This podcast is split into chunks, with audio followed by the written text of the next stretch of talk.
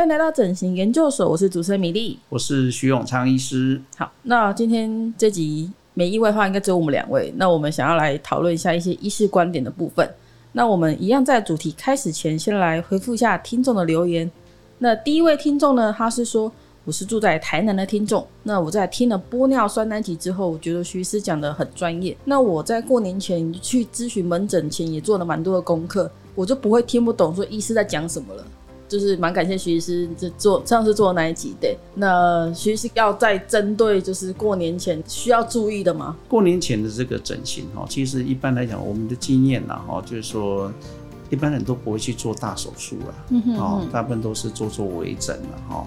那因为过年的期间呢，都是学生放假嘛，哈，所以有些大学生会去做一些小的手术哈。但是我们在这个治疗的过程哦，治疗的之前要做咨询的时候，你要去了解你要做的这个治疗，好，比方比如说你要做镭射，好，镭射要注意什么？镭射有恢复期啊，镭射不是说你今天打明天就很漂亮哦，镭射打完以后有时候会结痂，好，那你做。音波拉皮，哈，做这个电波拉皮，哈，你去做一些，比如说雷射溶脂啊，哈，这些东西都会痛，好，它，所以你要跟医生讨论的重点是，他怎么样帮你止痛，他止痛的过程是什么，哈，比如说了，哈，现在止痛呢，你可以擦，好，医生会告诉你说，我帮你擦一个这个表皮麻醉剂。那表皮麻醉剂呢，只能麻到表皮哦，哈，你痛的接收器在真皮哦，在在皮下哦，哈，在很深的地方哦，所以你打了你做的治疗，如果会穿透到皮肤下面深层的话，哈，比如说你做了电波、做音波，哎，光擦表皮麻醉剂是不够的。对啊，你你这样讲就是啊，我只是涂表面，但是我痛在底部啊。没错，你的接收器在深层啊，所以医生如果告诉你说，哎，我帮你敷一个这个表皮麻醉剂，哈，就比较不痛，哎，那个是比较没用的哈。嗯嗯。那医生如果告诉你说，涂的这个表皮麻醉剂，哈，然后让你吃药，吃药呢就降低你对对痛的这个感受，哈，哎，这个有效，好，可以降低你对痛，哈，你对痛的接收会比较麻痹，哈。会比较不痛，哎，这个有加分。他跟你讲说，哎，我帮你冰敷，哦，冰敷有加分。是冰敷的话，哈，他就说我们的痛跟冰感的那个接收器，哈，它的那个路线回到大脑的路线是在旁边，哈，所以你。有冰的感觉了以后，你的痛的感觉就会那那条线路会被阻挡啊，所以你冰敷以后再做治疗会比较不痛。OK，好，还有一个就是他如果给你做一个啊，告诉你说舒眠麻醉，哎，这就做商务舱了哦。嗯哼，舒眠麻醉哈，那加一点点止痛药，哎，那就真的是完全不痛。那如果说哎全身麻醉，那你就你就要讨论说，我全身麻醉要醒得过来比较重要。嗯哼哼，对，考虑到另外一个层面了。对了，对了，对了，所以你。如果要做电波、音波，哈啊，比如说一些什么溶脂啊什么的，你那考虑的是要要讨论，你要跟医生讨论是痛。嗯啊，你你医生怎么控制这个痛？哦，以及我觉得你刚刚讲到恢复期这里蛮重要的，因为其实很多听众认为心里想的恢复期可能是一周，但是实际上的恢复期可能不会到这么短，对不对？这个就是说你用的这个镭射的仪器了，哈，比如说现在以前我们在用这个，比如说亚历山大啦，哈，红宝石啦，卢雅各啦，恢复期真的会比较久。然后我现在讲这三种镭射都是除斑的，嗯、那它打完会结痂，然后痂。皮会维持大概十到十四天，每个人不一样，所以你打完以后脸上就会一颗一颗一颗小小黑黑的，然后大概两个礼拜才会掉，掉了以后呢，皮会变成白白的，好，那时候就要做防晒。嗯，那现在的皮秒它的瞬间能量比较高，打的也没有那么深哦，用一样的波长，它的恢复期就会比较短，可是就打比较多次啊。嗯嗯嗯，对，Okay. 所以你要看你用的这个。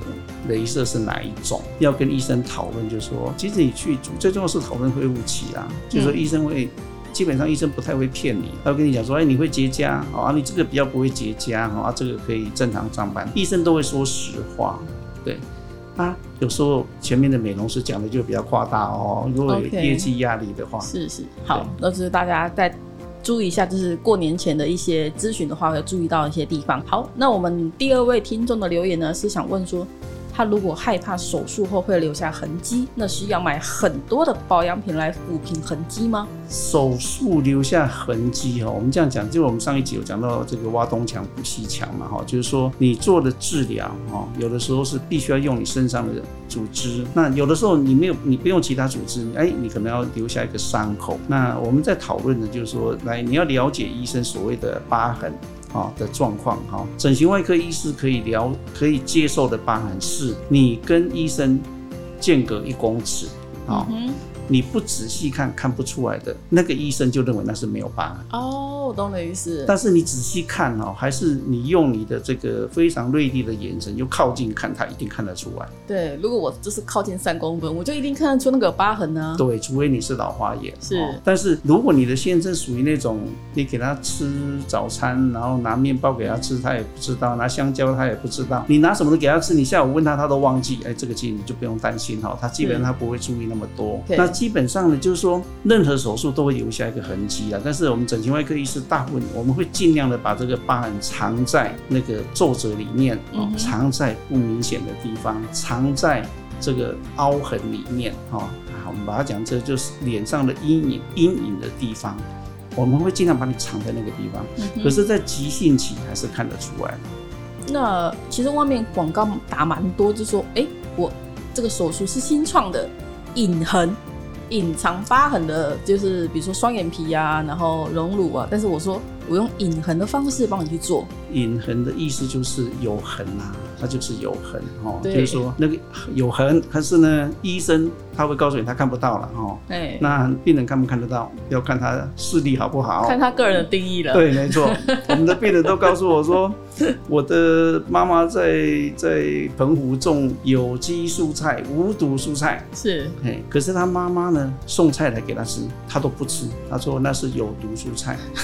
但哎，来，不见得每一家都这样子的哦。是是。但是因为这个种菜的人的这个女儿呢，有知道她妈妈有下农药哦，所以他开玩笑的啦，嗯嗯他自己开玩笑的啦，嗯、就是说，但是他他也告诉我，他妈妈送的菜他绝对不吃哈。那当然，这个就是说，医生帮你做手术自己。医以医生的立场来看哦，我们其实我们都很老实告诉病人，就是说这个所有的东西一定会留下痕迹，那我会留在哪里？是哦，基本上哦，如果像我刚才讲的那种标准哈，间隔一公尺啊，你不看，呃，你不仔细看看不出来，哎，这个其实就就是可以接受的这个这个状况了哦。那或者是你涂一点粉，像我们最近在发展那个法令纹的切除，法令纹切除，你如果看完手术后的病人，其实你不仔细不仔细看，真的看不出来。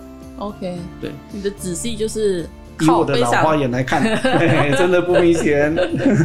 好，那我们感谢听众在频道留言，那也欢迎听众想要询问徐医师啊，你可以在你收听的任何平台页面，我们往下拉，找到留言处就可以了。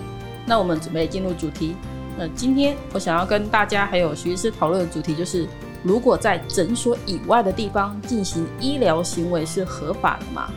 那我会先举出几个新闻案例。第一个呢，就是发生在去年的新闻，那是在台湾，标题是“酒店包厢违法医美”。那他的手法就是利用可以给你优惠，比去诊所三成以上的手法来吸引客人。我就是在酒店啊，随便开间包厢，我就可以施打。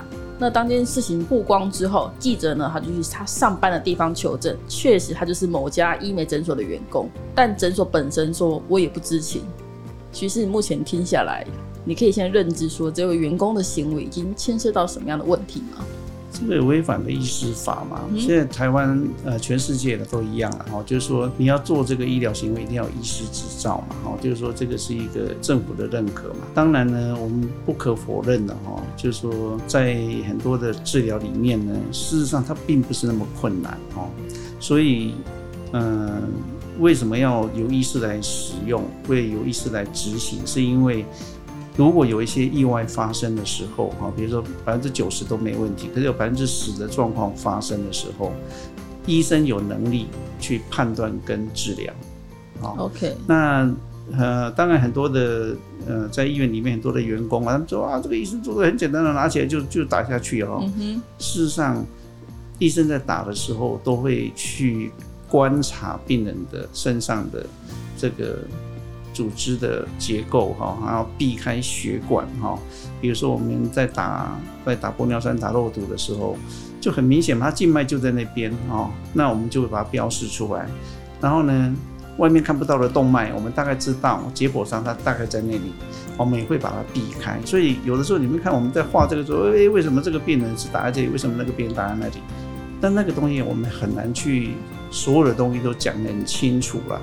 所以你由一个没有受过训练、没有不专业的人去执行这样的事情，实际上是风险很高啊。其实你去看媒体的报道，哈，打玻尿酸打到眼睛瞎掉的还蛮多的啊。嗯嗯嗯。哦，并不是一件哦，它会很多件哦。打到鼻子烂掉的，哦，打到嗯脸上的一个地方哈，这个烂掉的，哈，这个这个时有所闻呐。那当然再来一个。比较大的风险就是你在包厢里面呢，它的无菌一定没办法做好哦。嗯、就是你在那个环境，环境问题，对环境。比如说我们在诊所，我们在开刀房里面呢，我们有时候连空气、连水都在过滤。我们用这个，比如我们进来的空气哈，会有 HEPA 就过滤器、过滤器啊，一层一层的去把它过滤，把比较好的、比较不好的空气把它过滤掉。然后呢，消毒做好哈，有专业的护理人员去把消毒做好。可是这些东西你在酒店包厢里面大概都没有办法坐。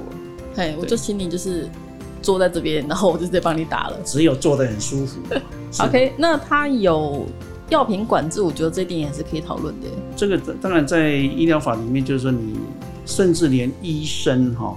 比如说你是专业的医生，你有执照，甚至你有专科执照，嗯哼，你要到外面去做治疗，你还要报备，就是你要再跟卫生卫生所说，哎、欸，我明天要去哪一个地方，哪一个诊所，也是要专业的诊所，我要去那边支援。那个现在在医生，我们都要报备，说，哎、欸，我要到那边去，那个治疗才是合法。OK，对，其实我们有一集有谈到这个啦，就是谈到说，如果你不是专业的医生，其实你就不归卫生局管，是归警察管。对对对，那警察告诉你说那是医疗，那不归我管，所以他就是三不管。哦，最大问题是这个，这个就很灰色地带。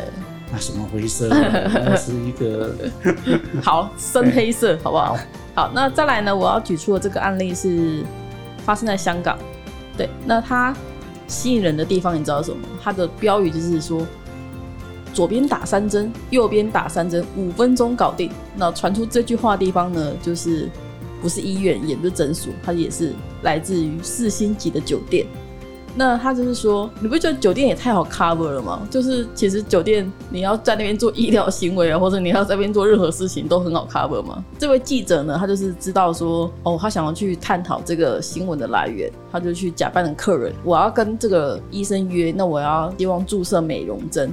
有点像就是我们这边的咨询师的感觉。有一位女性，她就立刻帮这个记者预约好了之后呢，她就说：“哦，那这医生呢，我们是从外地来的，那我们可能不能现在打，那我们就约好了时间。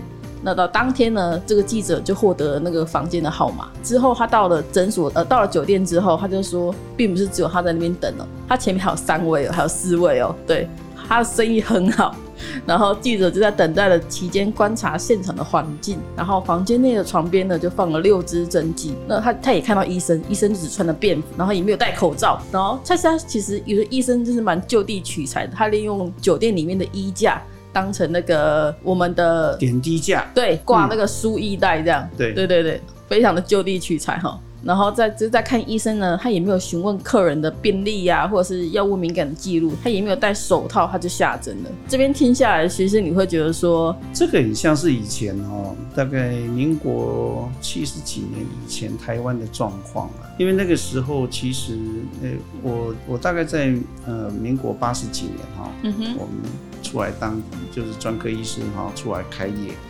我是一九九四嘛，嗯，那在那个那个那段时间里面哦，其实台湾的状况还有一点，呃，美容市场呢，真正在外面的呃开业的医生呢，很多都是那时候专科制度还没有非常才刚实行嘛，所以呢，有时候是比如说，哎，他是泌尿科，他是什么科哦，那就兼着做美容的治疗，那当然呢，就会有一些医助。啊，他跟在这些医生的旁边看很久，然后他也觉得那个很简单，他就跑出来，就会到，就像你现在讲的哈，比如说高雄市啊，火车站前面某某饭店哈，比如六零六四啊，那号码也都是有有算过到六零六哦。然后呢，他说六零六四礼拜几啊，会有某某医生会在那边进驻。哎，我告诉你，报纸上也会有广告哦，一一个小广告这样子哈，六零六四哈，某某名医这样。嗯哼。那你去的时候呢，他就弄一个拿一个皮包有没有？然后哎。他就会宣称哈，那时候比如说哎，我是长庚的医生，我在里面生意就是生病人很多哈，那赚钱赚的不多，那我出来兼个差，哎，长庚医生哦，然后他就拿出来就开始打矽胶，哦，打隆鼻，打丰颊、丰额、丰唇，你丰后面能加的字，他都能都有做，嘿，反正他都打，哎，丰什么这样。然后打完以后呢，一般来讲哈，那个时候其实用细胶嘛，液体细胶算桶的，用加仑，像我们去加油那个加仑有没有？一加仑两加仑那个加仑哈，一个桶子那种，然后呢打出来是算 CC，那，所以我有几个我们最近我们的病人啊，就是后来慢慢慢他们就到我到正规的诊所来以后，我们看到。他就说啊，那跟他是非常好的朋友哈，说啊，好朋友多打几针哇。我们后来要去治疗这种病人，都花很多时间，因为他说你是好朋友嘛，多打几针，我们要拿要拿掉就很难拿。对，那打矽胶有没有大问题？他是因为其实说真的哈，一半有问题，一半没问题。没问题的就帮他介绍客人，又新的人又又去了。是，那有问题的人呢？会会会，他身上会有什么反应吗？打细胶的人，细胶其实你看哦，我们后来我们专业的整形外科医师，我们在做那个疤痕的治疗，也是用细片啊，对不对？嗯、我们用细片，那个细呢放在皮肤外面，可以抑制那个疤痕产生。那可是你打在身体里面，因为进到人体嘛，人体就是一个会有个免疫反应，有些人免疫反应比较。强烈的人，他会去排斥，然后就变成一个个肿瘤，摸起来一块一块一块。其实你看哦，就是一块一块的，在尤其他们一般很多打在脸上嘛，打在胸部也有啊，硬起来就像两颗砖砖块这样子。那那个时候的我，我们很多的。这种演艺人员哈，其实有很多都有打过。我们我们在电视上看到的，有时候脸哎本来好好的，哎他突然就说哎他要去美国进修了，嗯嗯，很多都是打到这个。哇，那那个东西其实是一个灾难啊，就是说打在你身上没事没事。就没事啊，可是如果有事就很麻烦，因为它就在脸上。那像我们最近也都偶尔还会再接到这样的病人，可是那个其实处理哈，以前我们都会觉得很棘手，可是后来发现说哈，就是说也不晓得是不是因为它有细胶在里面的关系，嗯，其实这种病人你你就算直接。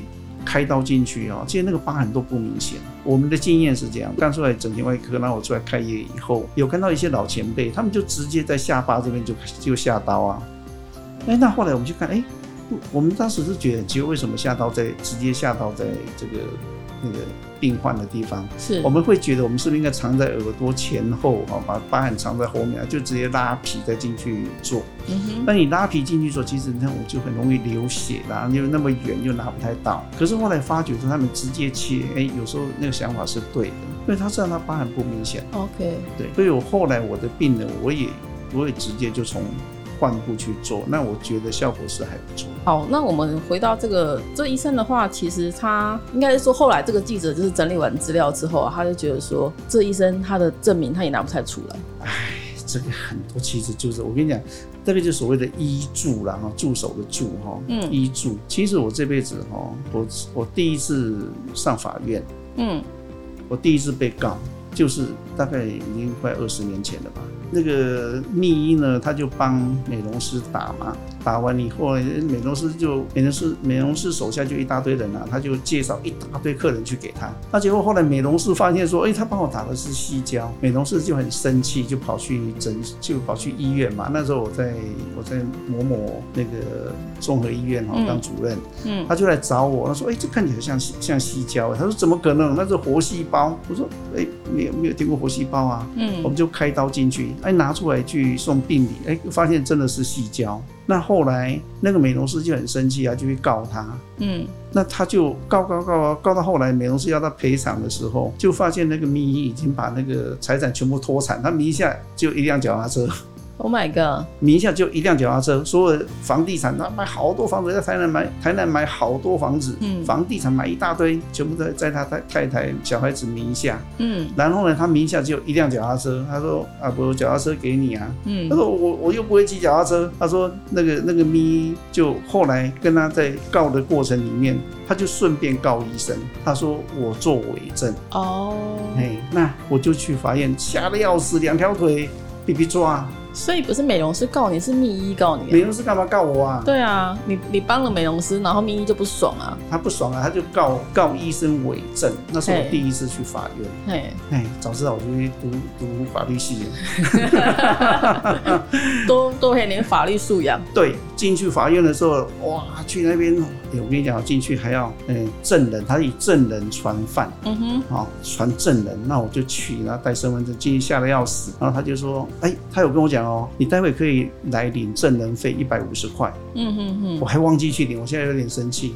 可以买几个便当。好，我去了之后就发现那个那个咪就坐在我左前方、右前方，他就坐在那边就一直看我这样，那就上去啊，他问我说怎样怎样，我就说，哎，那我就我当整形外科主任啊，那这个病人来找我，他说，那你有没有证据？我说，哎，我就拿了一个病理报告。对，我说，哎，有病理报告哈，这病理检验的那个医生说的啊，说里面是细胶啊，那他怎么放我我不知道，我也不敢证明说是他放的，但是你的鼻子里面真的，但是我取出来就是这个东西，是这个东西。我证实是这个东西，就这样。他那个时候，他就是要让你不舒服啊，因为他第一次他传唤证人的时候，哎、欸，我告诉你，我们诊所在那个林雅分局对面，对不对？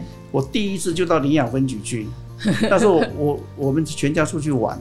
哦，还被叫回来，大概晚上八点多做，才到那边去做笔录，做到十点多，就为了这件事情。为这件事情，他就让你不舒服啊，嘿他就让你不舒服这样。他可能想说，哦，你把我拖下水，我把你拖下水。对，但是我的我的情况比他好了，他有他只剩下一辆脚踏车啊，我还有车子可以开。好。好，那我想问说，后来那位美容师有跟你道谢吗？美容师他从头到尾都在谢谢我啊，他没有，哦、他没有，他现在还是跟我们在我们这边还是麻吉麻吉的这样，有了就还不错啦。但是他后来也是告的有点生气啊，因为对方都脱产了嘛，嗯，那你继续告下去，他也就没有钱啦，他就没有钱啦。嗯。哦，oh, 所以这个东西，哎、欸，我跟你讲，法律素养真的很重要。是，你如果你要当名医，你要把财产脱掉，只剩下一辆脚踏车，不要说名下什么都没有，嗯哼，哼，哦，有一辆脚踏车，你还你还不能脱得太干净，你就还有一辆脚踏车，哦，还有你看我很有诚意，我脚踏车可以全部都给你，我全部财产都给你，对，我最大的诚意都给你。对对对对对，但是，哎，我觉得其实那个名医也不会，我我觉得啦，哈，赚赚这种钱，我常常跟我的小孩讲说，哎。君子爱财，取之有道。自己努力啊，好好赚啊，自己辛苦赚来的钱比较实在。是是是，好，那我们最后好，最后我想要举出这个新闻案例呢，它是发生在厦门，标题我觉得蛮幽默的。他说，幽灵医生竟在面包车里面帮人家做手术。那在厦门呢，有一些号称各自领域的名医，他就是这样，他会像幽灵一样，就在酒店啊，然后或是其他场所。然后是接诊，然后或是就是在车里面直接进行微整形手术，来无影去无踪。那这位记者呢，他就调查发现说，其实这些医生大多就是非常可疑，资历就是完全没有保障可言。那他也是上，他也是自己为了要证明说这个密医的行为，所以他又装成他自己是客人。暗访这样，然后他就打来给那个小姐啊，他就说：“小姐，那那你我们就是自称是美容工作室，那我们可以接单这样。”那记者就说：“哦，那我想要打玻尿酸，那可不可以先？”跟医生咨询一下，然后哦，那因为医生很忙啦，然后我们就是可以先帮你排单这样，然后好，记者就付了钱了，对，因为他们他们要先收钱，他们才能排医生来就是做治疗这样，他就说好，那我们就是约定在某处门口见面。那假设以我们这边举例，我们就先约在高雄三多商圈的捷运站，然后类似这样的面会地点之后，按照约定的时间和地点。那记者呢，就在原地，他就是看到一台面包车就是停下来，然后一名二十多岁自称助理的年轻女子呢，她就打开车门让记者就是上车这样。那助理向记者展示了许多上面标示着各种英文、日文甚至是韩文的药剂。他表示呢，现在来打玻尿酸的人特别多，每天我都能接待好几个。那他为了让记者赶快下决定打不打，他就跟他说，产品呢，如果真的是假的，我就喝水噎死。对，然后他就说，助理呢一直在说服记者的过程中，一名男子呢，他就打开了车门，他就上了车，然后助理就说，哎，这位就是我们的整形医生。对，然后记者就很怀疑，他说，这位真的是真的医生吗？就是记者他想要看执照嘛，这是徐医师看执照没错吧？对，对对对，然后这位医生呢就有点不开心，就说，我有执照啦啊，但是我不能给你看，因为我这是从正规医生出来私下接案的啊，啊你看了以后去医院检举我怎么办？那徐医生，你目前听到这边，你心里有什么想法跟听众分享的？只要我觉得你的要求他不答应的，我觉得都在骗我。OK，就像我前我前几天跟我太太讲说，我听不懂的，我都觉得他在骗我。OK，好，那我们其实好，那我们来做个总结。第一点，其实我作为民众的角度，我是其实有点害怕。我躺在那边，那究竟是落在谁的手上，我不一定清楚啊。那第二点呢，就是对方提供的药品，他使用的针剂药品，没有人可以确保说这些药品的真假，尤其是进入人体，一旦出问题，它可能就产生很多并发症。那第三点呢，他们不见得能保证术后的效果。我在这边说的保证呢，我不是说就是打了一定要有效的保证，而是如果你出了问题，还能不能找得到人，就很像我们。去买东西，但是我们可以选择在网络上，或者是去店家买一样。那再就是说，你在面包车上、酒店或者是住家进行手术，是达不到医界标准的无菌条件的，对，对吧？徐师，现在这样，这个是没有错的。我觉得，嗯、我觉得 Mindy 今天找的这个这这三个案例哈，我觉得我前几天刚跟我的朋友在聊这个事情啊，就是说聊这个所谓的电商啊，哈，电商，就是说现在的人呢，哎，大家都是透过网络在买东西哈。那我个人的很惨痛的经验哈，我大概最近买了四次，四次都被骗。去年到现在，然后你买了四次，你都有，你都有处理过，你都有处理过，是是是。比如说 Facebook 啊，上面看到，哇，这个某某名牌的杯子。好是。哇，这个一生一定要拥有一次，哦，那我就哇，对我这一生就一定要拥有这个杯子，是。哇，那么便宜啊，一这样一组才一千多块，是。哦，下单。哎来了以后，他叫他说你要在家里还是要在 Seven？我说哎 Seven 应该比较有保障，因为前面三次都被骗了嘛，是。Seven 应该比较有保障，我就到 Seven 去领，去 Seven 领的时候一领，他就全部包的密密实实啊，你也看不到里面啊。那我想说，他拆开，如果不行就跟 seven 换嘛。哎、拆开真的就是一般的那种夜市的玻璃杯哦。因为基本上你在 seven 结账，它就是不关 seven 的责任的。对，然后 seven 的那个小男生大概也碰过像我们这种老老人被骗的哈，是他就说，哎、欸，这个我们只是接单哦，哈，这跟我们没有关系哦。那你要去跟这个厂商反映。好，那我这样讲讲半天，他都他不理你啊。对，那我就拿回来，那就。因为已经上了第四次当了嘛，所以我就说你大概也驾轻就熟了。对，我就上网去找，找了以后他就说，你到这边登记。哎，我跟你讲哦，你上面以后它有二十几个名称哦，你还记得你是哪一个？是。你定的是哪一个？那他们一般的行为都是哈，Facebook 出来对不对哈？出来出来出来出来出来，哎，有人定定定，然后比如定了十组以后，他那个广告就不见了，是广告就不见了。你要回头去找你原来看的广告，你已经找不到了。那就是所谓的一页式网站。对，嗯，所有的一页式网站，来各位，你都看到一整页很漂亮的 Facebook 上面很漂亮一整页，哇，公司在哪里？哈，这个多少多少多少啊，很便宜，哎，这都骗人的。是我被骗过四次，我到第四次才后悔哦。前面三次都是经过那个什么新竹货运，是，然后呢？都请我的秘书拿东西到新竹货运去退，啊，他就马上退你。是，那第四次我是有良心的人，我说，哎、欸，这样都叫秘书去退，真的很不好意思，是我自己到 seven 去领 哈，领完 seven 不行，我领我在 seven 退。是，其实不对。对，哎，那反正呢，一页式广告百分之百，别说百分之百，百分之百分之九十九点九都是骗人的。OK OK，哎、欸，那个东西名实不符，所以。我觉得我们前几天在谈这个电商的时候，我们就在谈说，电商会不会把我们所有的消费都全部都占满？哦，我我们刚才谈的那个一页式的广告，哈，它的骗局嘛。那你被像像我这种人，我被骗了四次以后，我就不会再去买这个东西。是。还有一点就是说，你的这个产品卖的时候有没有需要店面？以我现在我的立场，如果它是有店面的。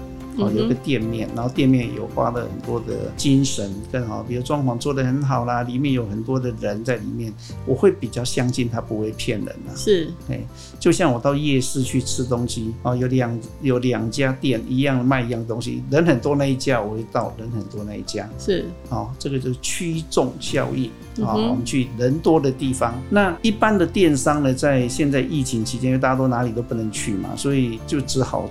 从网络去买，但是你看到你一次、两次、三次、四次都上当，你就会很生气呀，对，就觉得没有那么多信用了。因为我们政府在这个网络的这个电商的管理上面还没有非常完备了，嗯嗯，哦，很多信用好的电商还没有能够很诚实的哈出现这种。又便宜又好的电商，目前我我是没有遇到啊，你你有遇到吗？因为其实现在蛮多，从去年应该有纯电商的网站，比如说呃健康美容啊，或者是 PC Home，呃对，或是 PC Home，可是 PC Home 也是有各个商家嘛，但起码你还是有个源头去找，或是虾皮，你起码都有一个合理的平台可以去找，但是那种一页式就真的没有办法找，一页式真的不行，一页式真的不行。但是我跟我的朋友讨论的结论哈，结论还是。店面还是很重要的，就是说，嗯呃，尤其你在做这种跟你身体有关的消费的时候啊，比如说你要打一个玻尿酸，打一个呃肉毒杆菌哈，你还是找一家比较有规模的诊所。对啊，不然你真的就像我刚刚前面讲的，你真的想要反映什么的话，你真的找不到人呢。金价垂波浪。对啊。哦啊，大医院又很麻烦，大医院哦，有时候，哎、欸，你到你你知道吗？到到大医院去挂号有没有？你一进去，你真的不晓不晓得去哪里。对，然后挂号会迷路，五六十个人在前面哦。是，然后呢，哎，COVID nineteen 一大堆病人在里面，那你要在里面混，其实我要要是我是不愿意的。那我我宁可以到一个呃有规模的诊所，我觉得比较可靠了。是，对，而且隐私度也高。会啦，他就是一般像我们诊所，我们就会注重他的隐私嘛，不会、嗯、不会到处讲啊，嗯嗯嗯，对，然后那个动线我们会帮他安排，哦、嗯，至少不会面包车嘛，对不对？对啊，你看你上了车，然后你被载了，然后一下车，然后他就走了。然后那个医生还说，嗯，我是长庚的医生，他说拿证拿证件来，他说啊，不没记记，哦，嗯哼，这个也就不行啊，其实不 OK 啦。是，对，其实整形外科医生哦，你在网站上你找那个台湾整形外科医师，他就我们就有一个学会啊，上面就有名单啊，嗯嗯嗯，你问他什么名字，上去马上上去找就找得到啊。哦，其实你可以再介绍一次刚刚那个医学会的名单的部分。台湾整形外科医学会那个专科的医学会，对，就是政府认证的。哦，政府认证的，只要他没有出现在学会上里面的嘛，那就不是哦。其实有很多的学会啊，比如说，嗯、呃，颜面整形医学会，哎、欸，OK，政府不承认哦，这个就没有。哎、欸，台湾整形外科医学会，OK，那是卫福部承认的医学会。Oh, oh, oh. 对，那你在上面经过台湾整形外科医学会认证的医生啊，那就是政府认证的。嗯、就是说，你如果真的被骗啊，政府也会说，嗯，好。但是这些医生大部分都爱惜羽毛啦，比较不会说啊，你这样讲啊，在唬烂唬烂这样骗你，不会。嗯哼，好。米莉，你这辈子你有你有曾经想过上那个面包车吗？我觉得面包车这点就是真的蛮害怕的。但是其实你也知道人，人如果他真的要骗你的时候，嗯、我跟你讲，你。真的，其实人的心理效应就是说，因为他们还打一个宣传呐，就是便宜嘛。没有，他贪便宜以外还有隐私。嘿，好，然后就会跟你示好，然后跟你讲说，哎、欸，那个是专业，他就会开很多承诺嘛。那你看嘛，专业的医师比较不会乱承诺。嘿，那他们也会乱承诺。对，哦，比如说每天哦，打起来很美。哪个整形外科敢跟你打起来很美啊？是是，是，没有人敢敢讲啊，对不对？哎，可他讲起来他就无所谓，反正我车子开着就跑了。嘿，对，我当下可以解决你我就好了，我不用没错，不用负责你后面的东西啊。拿到钱就结束。Oh, OK。但是你看嘛，你一个店面像我们诊所这样，在中山路上面跑去哪里啊？对啊。下次弄个隐形斗篷来。没有，我帮你弄台面包车，你就去街上。不用，就在那个六号出口，就停在那边。哦，对对对，就很像我们在那种捐血的感觉。对，这个不错，这个不错。哎，但是我真的会弄哦，韩国的、日本的、哦，美国的，对对对，哦，哎，这个不错。哦哦，等一下，徐子，你刚刚提到这个，可以帮我讲一下，因为其实还有药品的部分，我刚刚提到的第二点，对方提供的药品，我们到底要怎么去判别？就是它到底是假的还是真的，还是说它？我觉得这个制剂哈，真的是要由医生来判断啊。其实，嗯、其实医生跟病人之间是一个信任，那个信任的建立是建立在。专科制度上面啦，也就是说，政府呢，他对这些医生有在管理，有在管制啊，就是他的品质啊，至少他的人是找得到人的啊。嗯嗯、你比如你通过了政府的认证以后，他拿到整形外科专科医师啊，然后基本上这这种人，其实他们说谎的几率就不高了。那民众要怎么去？就是他真的想要自保的话啦，上网去找吧，上网去找台湾整形外科医学会，看这个人有没有在上面啊。嘿嘿嘿，那事实上，我们学会里面也有秘书，是卡点我进蒙啊。OK，好，那诶、欸，那药品呢？药品真的，我觉得是要有医师来把关呐、啊。你你消费者说真的哦，网络上哎、欸，我你问这个问题很好了，就是说，所以医生也被骗，对不对？我曾经哈想要去。找找看这个东西到底有没有哈？是，哎、欸，还真的网络上消息一打出来几百条，你怎么看呢、啊？是，有真有假，然后上面也没有那个，我没有办法就去判别了，没有判别那个言论判别，所以你要由医生，因为事实上我们每天都在读书啊，对不对？我们都在读文献、读那个报告，还有学会给我们很多新的资讯，而且。资讯爆炸，你不可能每个东西都都读得很好。是，但是呢，我们学会里面就会有很多的讯息，他会告诉我们说，哎、欸，哪个东西是新的，好啊，哪个东西是报告怎样？那个我们现在看都看那个 paper 嘛，就是那个论文嘛，哦，文献论文。比如你一个新的东西出来以后，我们就会去看有没有那个哪一个文献在写这个东西。哦，他对它的评价是怎样？OK，我们会去看它的内容。那当然呢，它要进到国内来，我们国内哈，比如说，其实台湾的这个卫福部其实审核的非常严格啊，它有一整套的系统去看你这个东西可不可以进到国内来。嗯，一般台湾的政府是审的非常严格。对，只要能够通过卫福部有拿到他的认证的，大概都是比较没问题的。没问题的。可是呢，卫福部也有出包货。哎，怎么说？哦，也就是说，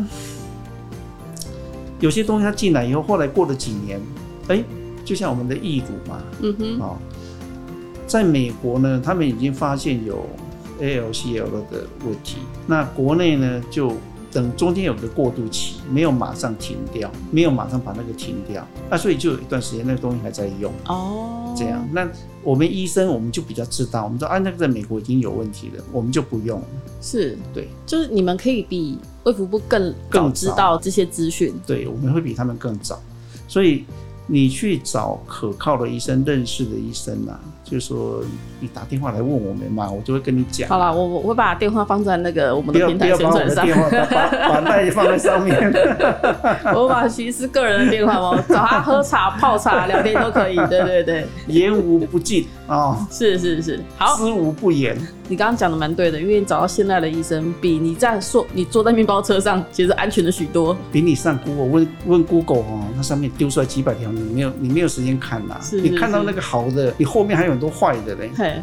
对不对？徐医师有遇到客人就是说，哎、欸，徐医师我在网络上搜寻到这个这个东西啊，不是这样做啊，你怎么跟我这样讲？有啦，就是有时候有时候就会遇到这种。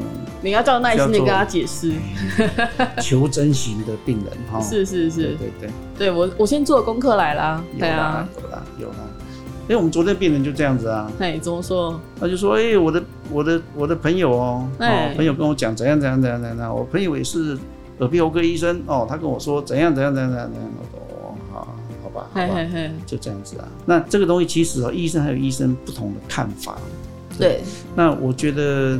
我是相对保守的医生啊，我不是那种积极型的，有没有？对，拿到一个东西直接就用了这样，我不是那样的医生啊。是，对，OK，好，那我要准备进入结尾了。那徐医师还没有什么话想要补充的？就是针对就是医美外送啊，或者是说省便宜啊这些。我觉得所有的美容的东西，你我们都有个心理准备，就是说。便宜没有好货了啊！嗯、如果你遇到的东西，他告诉你说啊，这些东西便宜的，比如说比正常你听到的一般医生跟你讲的价钱啊，比它少超过三十 percent 的，大概你都要相，你都怀疑它是假的。那当然呢，就是说要要便宜哦，我们说过年前哦要便宜哦，哎，结伴而来会比较便宜啊。OK，比如说你开，你打开一个消毒锅，然后你做两个病人跟做一个病人，其实成本是一样啊。是啊，对啊。OK，好，那其实你刚刚讲的一个重点就是说，如果我的外面听到的价格是。超过很很夸张的三十 percent，那就那就真的 range 很大了，就要小心，就要小心了。对，但但是我我我是觉得这样哦，手术本身哦，手术本身，嗯，其实它的价钱真的 range 很高啊。嗯，就是说有些医生会觉得说，嗯，我就好像那个武侠有没有？他说我这一刀下去，右右上往左下劈的时候，这一刀经过二十年的磨练哦，这个很重要，技术精华。对，这一刀。要多少钱？这刀值了多少？对，没错，没错，没错。但是我我觉得还是不要偏离行情太多吧。我我们要有个心理准备，就是说，当你收病人很高的价钱的时候，他对你的期待就是很高，你真的要做到那个层次，才有办法去抵得。我们要我们叫 CP 值啊。没有，你这样应该讲说高风险高报酬，但是你就要你要承受那个高风险。没错，嗯哼没错。但是呢，就是说你也有个，你也要不能用一个说啊，这个东西好没用就。我们真有病人来，就是说我只是问你，我可不可以开这个刀？你要收我两百块。我说真的哦，那可是我要告诉你，能不能开这一台刀？我要在医院训练很久呢。是。对，就这样子啊，所以这是价值观呐。嗯哼，那你要去找哪一个医生哦？你找跟你痛合的医生啊。嗯哼，对。哦，讲话要对调啊，或者是说，好，你不要说找一个喜欢就是讲你想要听的话的医生，这样你还是没有用，对，那个没有用，那个没有用。要你听起来有点刺耳的那个比较比较实在，是所谓忠言逆耳嘛？没有错，没有错。OK，好。那如果喜欢我们的节目《整形研究所》，请多多在你收听的平台按下订阅，并给五星留言，让更多人知道这个节目，可以帮助大家有效的了解整形和医美知识。那我们下期见，拜拜，拜拜。